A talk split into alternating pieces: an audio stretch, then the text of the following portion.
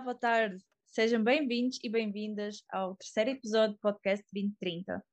Hoje, a nossa convidada é Maria Amélia Martins Loução, bióloga, professora catedrática de Ciências na Universidade de Lisboa, presidente da SPECO, Sociedade Portuguesa de Ecologia. Boa tarde, professora. Obrigada por ter aceito o nosso convite. Muito boa tarde. Obrigado eu pelo convite que me foi endereçado e que não só me privilegia, mas também a própria Sociedade Portuguesa de Ecologia. Professora, conte-nos o que é ser bióloga em Portugal. Ser bióloga é estar sempre desperta para a vida, ter uma grande curiosidade sobre todos os aspectos relacionados com os organismos e, e, tentar contribuir o mais possível para o conhecimento das espécies, das suas interações uh, e até do próprio homem, de como ele existe, como ele uhum. evoluiu e como é que tem desenvolvido uh, todo este planeta Terra uh, onde nós estamos a viver, não é? Uhum. e cujas consequências uh, não sabemos e são um pouco imprevisíveis. Atualmente é presidente da SPEC e nós queríamos que a professora faça um bocadinho qual a missão desta sociedade, os valores, os objetivos. A Sociedade Portuguesa de Ecologia uh, nasceu há 25 anos, daqui a pouco há, há 26, e no fundo uh, nasceu sempre com o intuito de uh, ligar cada vez mais todos os investigadores, cientistas, pessoas relacionadas com esta área da ecologia.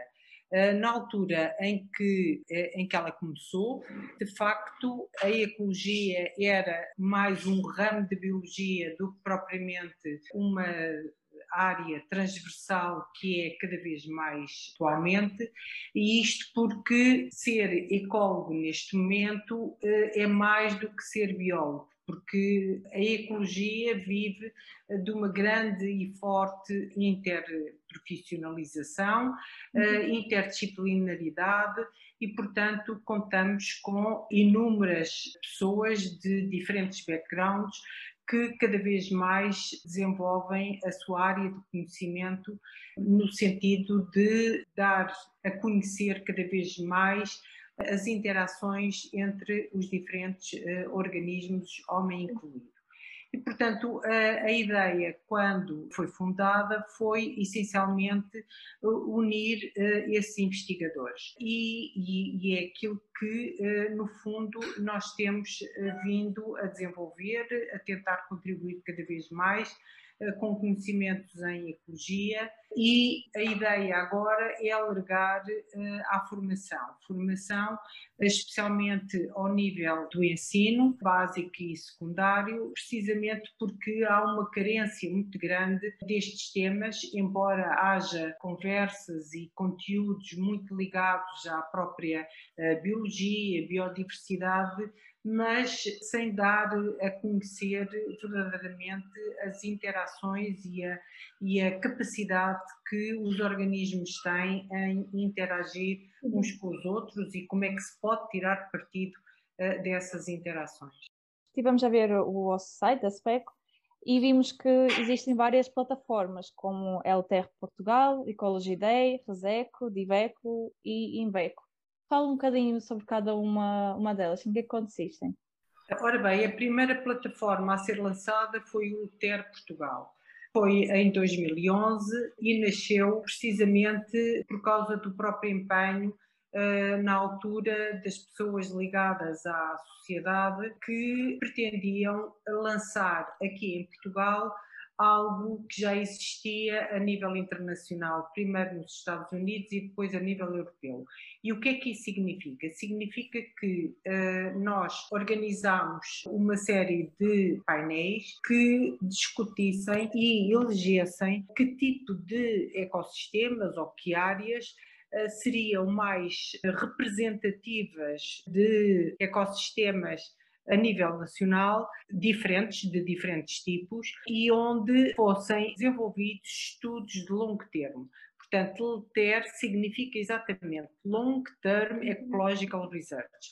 E vocês sabem que, eh, na realidade, em termos de investigação, nós somos muito cingidos uh, pelo financiamento uhum. que uh, maioritariamente é a três anos, dois, três anos, que não é nada quando nós estamos a pensar em termos de ecologia e, portanto, a ideia é ter determinados locais onde uh, se façam estudos que nos permitam ter uma recolha de dados temporais. E isso é extremamente importante porque quando pensamos em ecologia e, portanto, ensaios ao nível do terreno, aquilo que nós temos que ter noção é de que estas alterações climáticas que nós vivemos uh, se fazem sentir uh, ao longo do tempo e cada ano que passa se vamos, vamos sentindo, mas para termos resultados que sejam vinculativos a, às alterações climáticas, nós temos que ter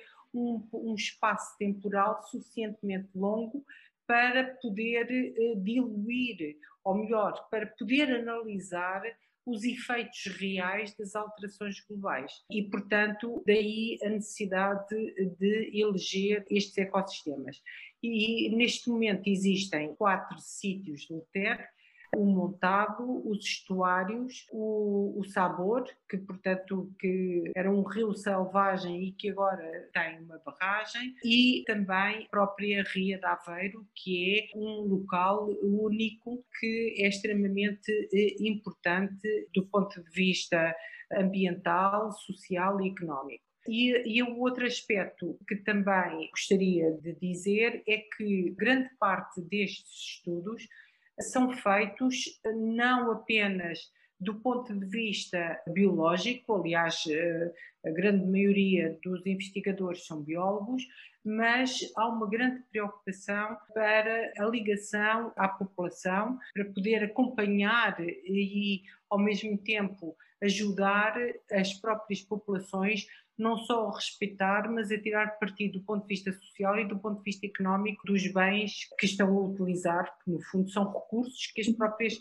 populações utilizam. E por isso a sua importância da seleção destes uh, ecossistemas. Uhum. Respeitando às outras uh, plataformas, elas surgiram uh, logo a seguir foi o Ecology Day. O Ecology Day nasceu em 2016 porque foi lançado a nível europeu, no Parlamento Europeu foi festejado ou comemorado os 150 anos da definição de ecologia por Ernst Haeckel, eh, que era um biólogo que eh, definiu esta área da ecologia pela primeira vez. E daí nasceu a ecologia, há, mais de 150 anos atrás.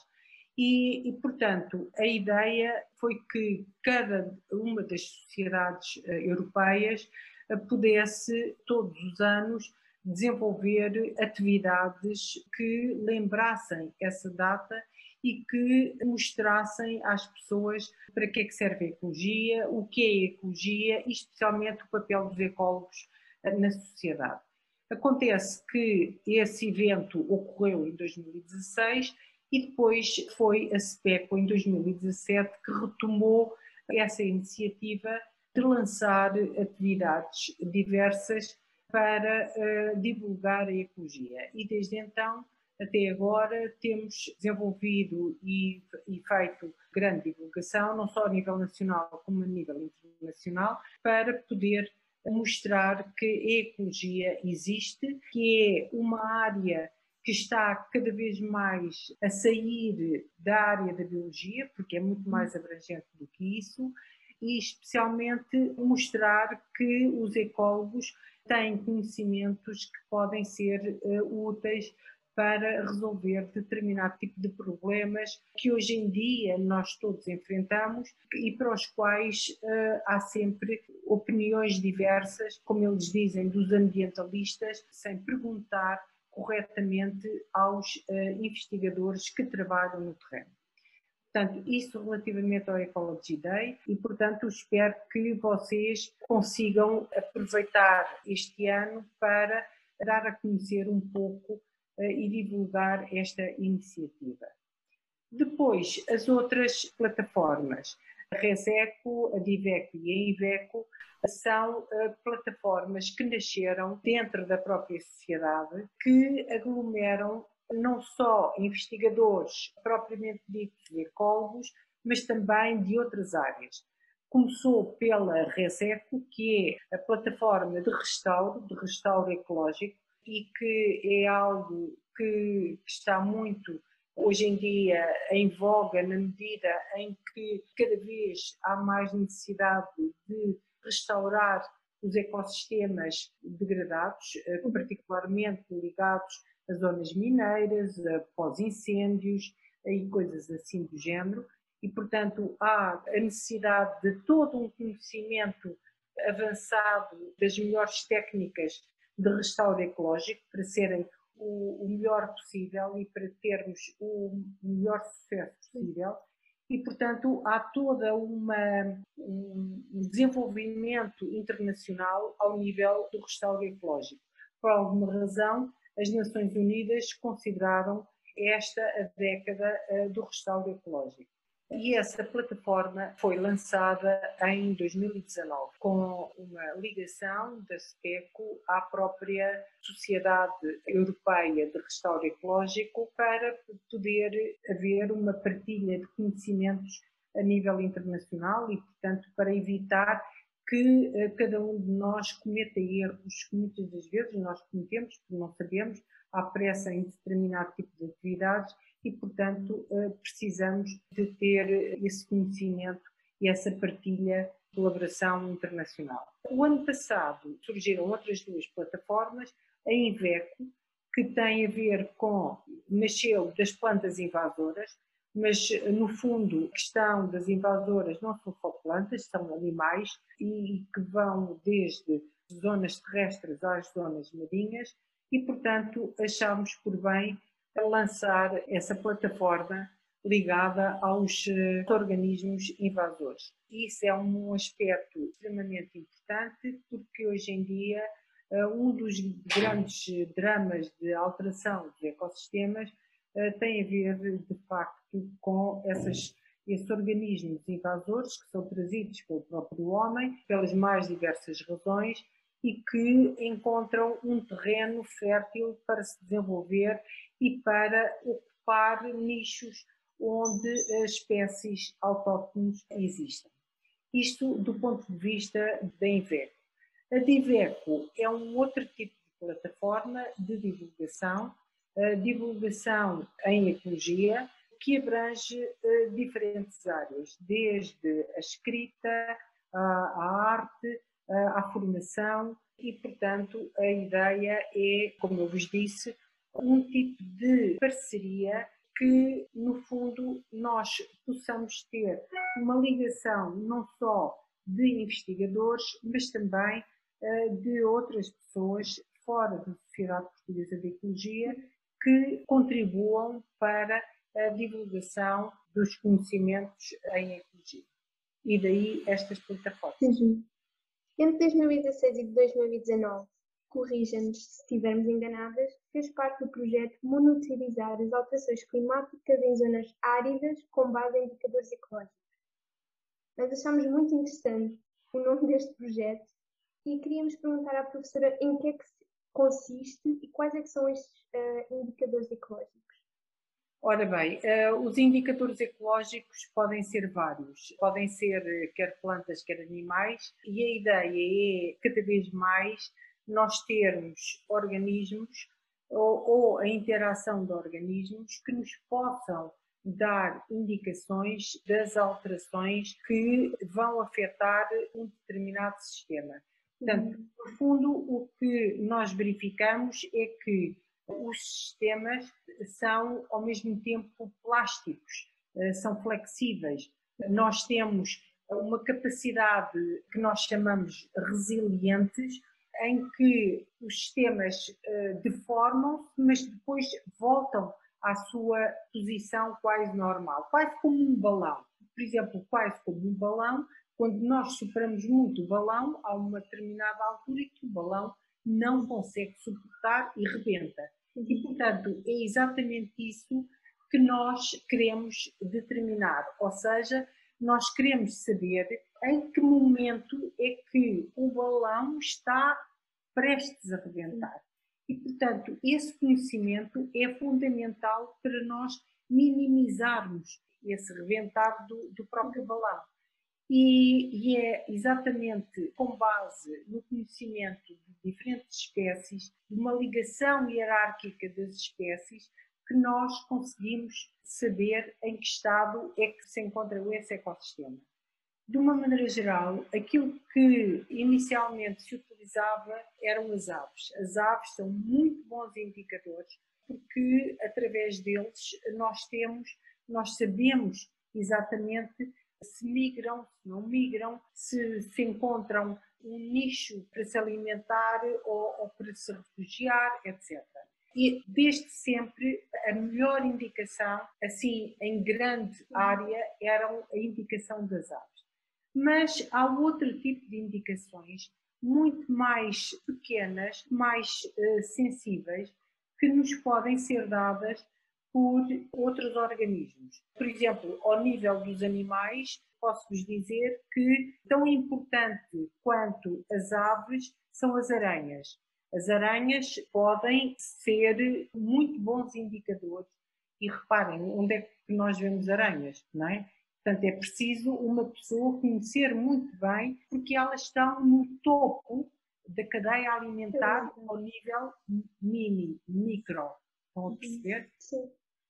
E, portanto, nós podemos saber ou perceber, porque muitas das vezes o que, o, o que nos acontece é que nós temos grandes informações, mas antes dessas grandes informações surgirem, como é o caso das aves, que eu estava a dizer, que nós podemos ter informações através de conhecer ou não conhecer o aparecimento ou desaparecimento de determinado tipo de aves, nós temos o conhecimento de coisas, por exemplo, ao nível do solo ou ao nível eh, de determinado tipo de espécies vegetais.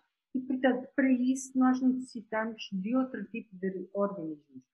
As aranhas são importantíssimas, assim como as formigas também são importantíssimas. Do ponto de vista das plantas, aquilo que nós costumamos utilizar são aquilo que nós chamamos os inspectores do ambiente. E os inspectores do ambiente são os líquenes.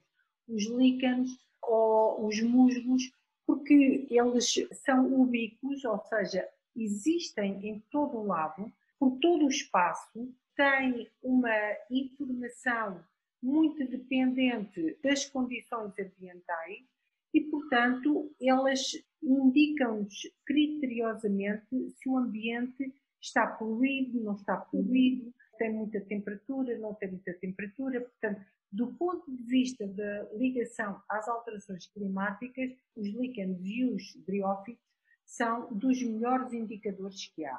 Enquanto por exemplo, ao nível das interações dos organismos, saber se um solo ou as ligações entre as interações das espécies, nós eh, podemos utilizar outro tipo de uh, organismos, como eu vos falei, das aranhas, das formigas, de, dos artrópodes, pequenos uh, organismos, pequenos animais. Mas no caso dos líquenes, isso é muitíssimo importante. E por isso, nós utilizamos esses indicadores de uma forma muito, uh, muito global e muito generalista. Mas em determinado tipo de sistemas, e quando nós, por exemplo, queremos saber se o comportamento das espécies é idêntico aqui na zona do Mediterrâneo, aqui mesmo na, na base do Mediterrâneo, ou nas outras áreas onde há clima mediterrâneo, sei lá, no Chile ou na Austrália, uhum. as espécies de líquenes não são as mesmas, mas podem ter comportamentos idênticos e, portanto, interessa-nos perceber que tipo de funções é que esses uh, organismos têm e que podem ser idênticos e podem ser comparáveis em diferentes áreas do globo. E por isso é extremamente importante nós termos ou, ou utilizarmos indicadores ecológicos que são não só organismos, mas também ligados a funções que utilizem ou que tenham ou apresentem a mesma função. Por exemplo, eu falei-vos no caso das aranhas pode haver sei lá, no Chile, outro tipo de organismos que tenham a mesma função das aranhas, mas que não são propriamente aquela espécie de aranhas, ou eh, as aranhas podem ser outro, podem ser artrópodes, podem ser outro tipo de insetos. E, portanto, esses próprios uh, organismos podem, uh, de uma forma idêntica, mostrar que tipo de comportamentos e que tipo de evolução é que se encontra o dito ecossistema. E daí a importância de nós definirmos indicadores ecológicos que inicialmente eram uh, essencialmente organismos, agora são também organismos, mas ligados a uma determinada função, a um determinado tipo de estratégia para podermos compreender como é que esses ecossistemas funcionam e em que estado evolutivo é que eles se encontram. Isto é muito interessante porque eu não fazia ideia, mas é mais uma prova que todos os animais são muito importantes para a constituição do nosso Todos os animais são muito importantes, mesmo aqueles que a gente acha que, que são Sim. horríveis, que, têm, que são nojentos, uh, mas são extremamente importantes, todos eles. Eles não existem por acaso, eles têm uma uhum. função para onde, onde nos encontramos. Como está a situação ecológica em Portugal? Quais são as ameaças que temos neste momento? Eu acho que a maior ameaça que nós temos é desconhecimento e o desinteresse. Por um lado, por parte das pessoas em geral, que, pelo facto de serem cada vez mais urbanas, mais citadinas, não têm um conhecimento que é a natureza e qual a função uh, de, desses espaços naturais, dessa paisagem natural, Aliás, vê-se, uh, mesmo nesta altura dos incêndios, a grande preocupação é se ardem casas ou animais, o resto não interessa, é mato. Só ardeu mato, não interessa. Obviamente, eu não estou a dizer que, que é o mato versus as pessoas, longe de mim estar a dizer isso. A única coisa que eu gostaria de chamar a atenção é que há zonas que ardem e que, pelo facto de não terem essa capacidade de resiliência ao fogo e a, e a quantidade de fogo e a quantidade de área ardida é de tal ordem que elas não são capazes de recuperar. Sim. E isso é extremamente grave porque uh, o solo fica sujeito à erosão, as toalhas freáticas uh, ficam completamente contaminadas com cinzas, com resíduos, etc. E, portanto, tudo isso é extremamente grave. Portanto, para mim, o desconhecimento, o desinteresse, a falta de conhecimento e de sensibilidade que as pessoas têm em tentar salvaguardar e de compreender a necessidade de haver zonas que devem manter-se o mais naturais possíveis ou naturalizadas possíveis, isso para mim é a maior ameaça que existe em Portugal. E Acha que Portugal é um país que luta pelo meio ambiente, pela conservação da natureza? Ou... Infelizmente, acho que não. Quer dizer, havia, houve em tempos alturas em que efetivamente havia condições para haver a conservação. Aliás, eh, nós, nós somos um dos países onde havia eh, maior número de parques, parques e reservas áreas protegidas, formos a pensar em termos de áreas protegidas, em termos de, de áreas ditas direcionadas para a conservação, nós podemos dizer que somos dos países que têm maior área. Em termos de conservação, em termos de cuidados, quer dizer, vou ali já vem, temos um parque natural o único parque natural de Peneda Gerês é sempre, todos os anos, eu ando sempre a ver, saímos incólumes do fogo, não há uma, uma garantia de salvaguarda uh, dessas áreas. Temos outro parque a sul, onde uh, se luta pela uh, utilização para a agricultura e, e para, e, e, e, ao mesmo tempo para a própria a utilização da pouca água freática que existe, portanto, quer dizer, eh, se isto é conservação da natureza, uhum. é um bocado difícil de se dizer. Sim. Dando continuidade à pergunta anterior, na sua opinião, qual é a mentalidade do público sobre a sustentabilidade ambiental? Que passos nos falta dar para finalmente cairmos na realidade? Eu continuo a achar que esta questão de sustentabilidade tem muito que se lhe diga que, que, é que é a sustentabilidade. Uh, no fundo, é tentar o mais possível evitar que se consuma demasiado e, essencialmente, que respeitemos uh, o meio ambiente. Mas é muito difícil nós uh, falarmos em medidas concretas de sustentabilidade ambiental. Temos que ter consciência de que não devemos abusar do consumo, temos que ter consciência de que os nossos recursos são finitos, mas eh, pouco mais, e tentar o mais possível evitar que haja desperdícios, porque desperdícios é essencialmente aquilo que nós fazemos e, e para o qual, ao nível da natureza, ele não existe.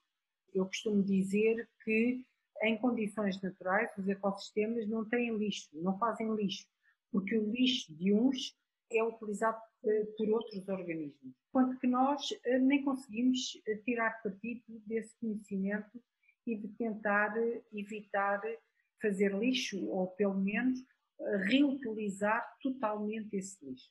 De maneira que, para mim, é essencialmente essas as medidas que nós temos que fazer, mas, mais uma vez, tem muito a ver com as questões políticas, as estratégias governamentais que têm que tentar definir uma linha de rumo para evitar, de facto, esses excedentes que nós temos.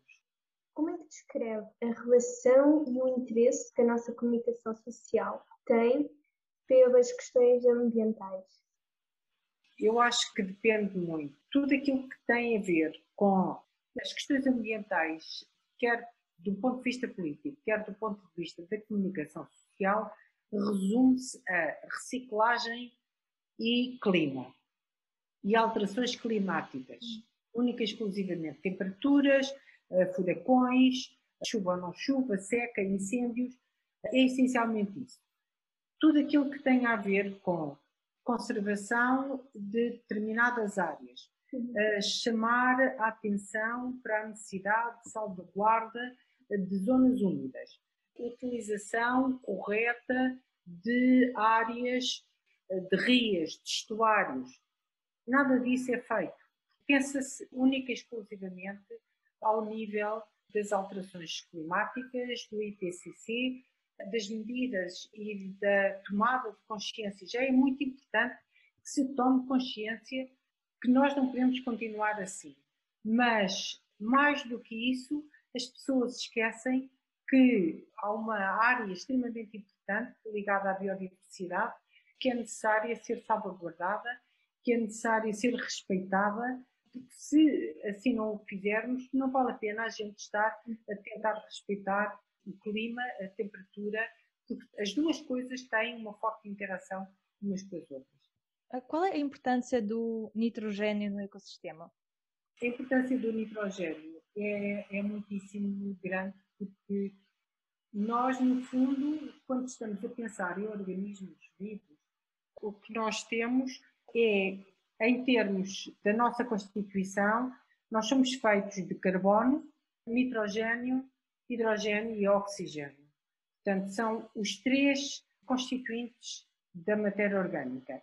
Basta pensar que todos os nossos genes precisam de nitrogênio. Nós precisamos de proteínas. Proteínas são nitrogênio. Portanto, nós somos muitíssimo dependentes de nitrogênio. Portanto, carbono, nitrogênio e água são a matriz de todos os organismos vivos. E uma das coisas interessantes é que existe muito nitrogênio. Só que o nitrogênio está ao nível da atmosfera e nós não o podemos utilizar. Está sob uma forma que não é utilizável. E, portanto, só os micro-organismos do solo é que podem utilizar esse nitrogênio. E por isso, o que acontece é que nós, a partir de uma determinada altura, particularmente em 1910, houve uns investigadores que foram capazes de saber do ponto de vista químico, aprender do ponto de vista químico, a fazer aquilo que determinadas bactérias fazem, que é fixar o nitrogênio do ponto de vista industrial. A partir daí foi, digamos, um sucesso para a agricultura. E aquilo que eu costumo dizer é que se não tivesse havido essa descoberta, nós não podíamos ser tantos quanto somos agora. Porque foi a revolução agrícola, de facto, deu-se nessa altura, quando o homem deixou de estar dependente dos micro-organismos, do solo, e passou a, a ser ele próprio o mandatário da agricultura, porque inventou os fertilizantes e, ao inventar os fertilizantes, acabou por aprender a utilizar o solo, mesmo que ele seja pobre, não interessa, porque ele próprio conseguiu, através dos fertilizantes, produzir o alimento que era necessário. E isso teve um impacto muitíssimo grande, porque duplicou completamente nos primeiros 10, 15 anos e depois quadruplicou a produção. Mas a partir daí não se conseguiu quadruplicar nem consegue aumentar, porque as plantas têm um limite. Porque para além disso, nós não precisamos só de nitrogênio, precisamos também de água. E com estas alterações climáticas, nós cada vez temos menos água. Isso também é outro problema grave que as pessoas não falam, que a comunicação social não fala, mas nós estamos num século onde a falta de água vai ser muitíssimo gravosa. E nós temos água em abundância. O problema é a água de qualidade. E, portanto, o nitrogênio foi extremamente importante uh, e é extremamente importante para o nosso organismo, para as nossas proteínas, para termos proteínas, para termos os nossos genes é fundamental.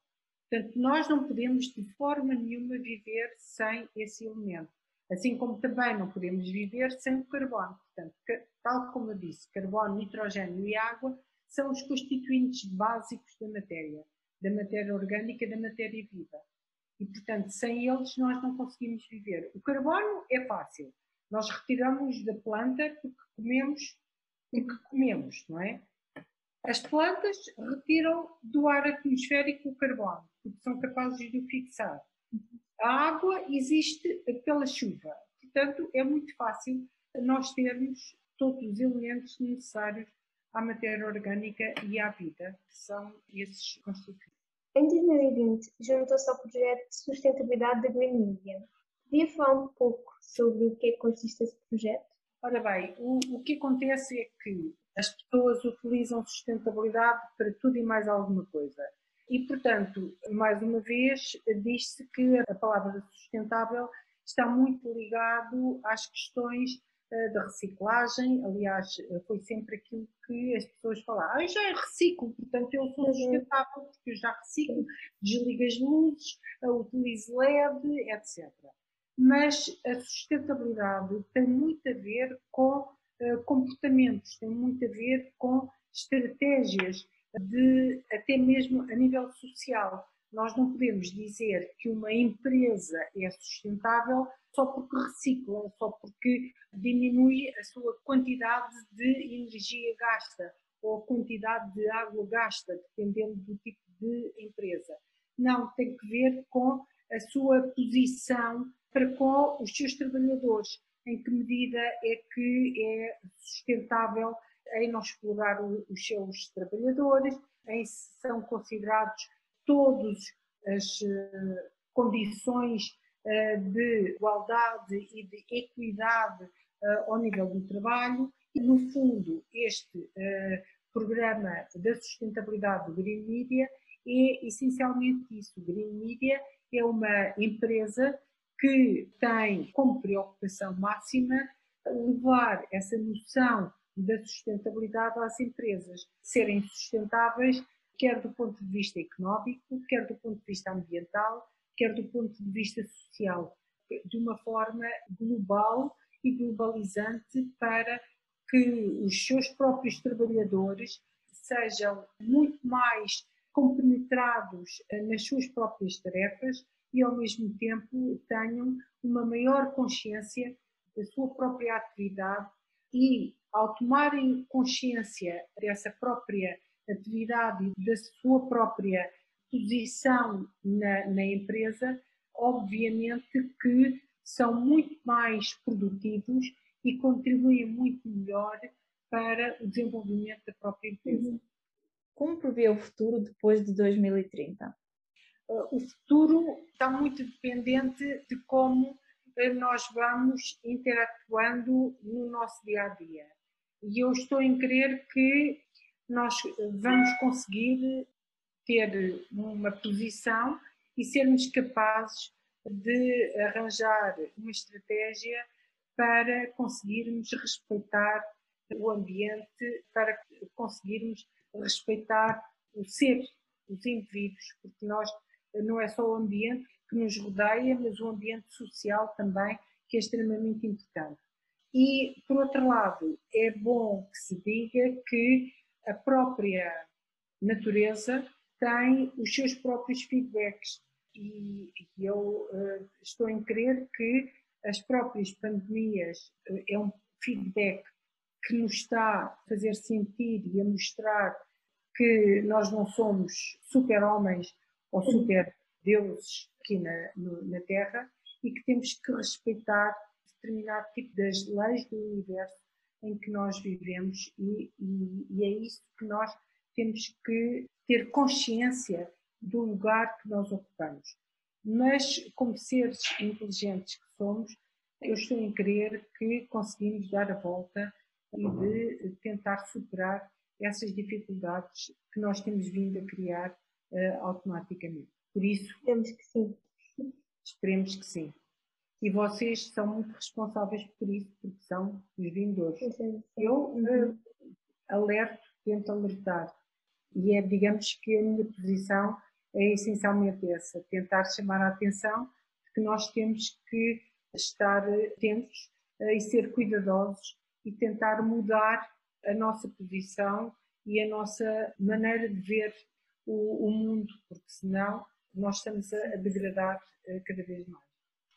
Queremos agradecer muito a oportunidade e a presença.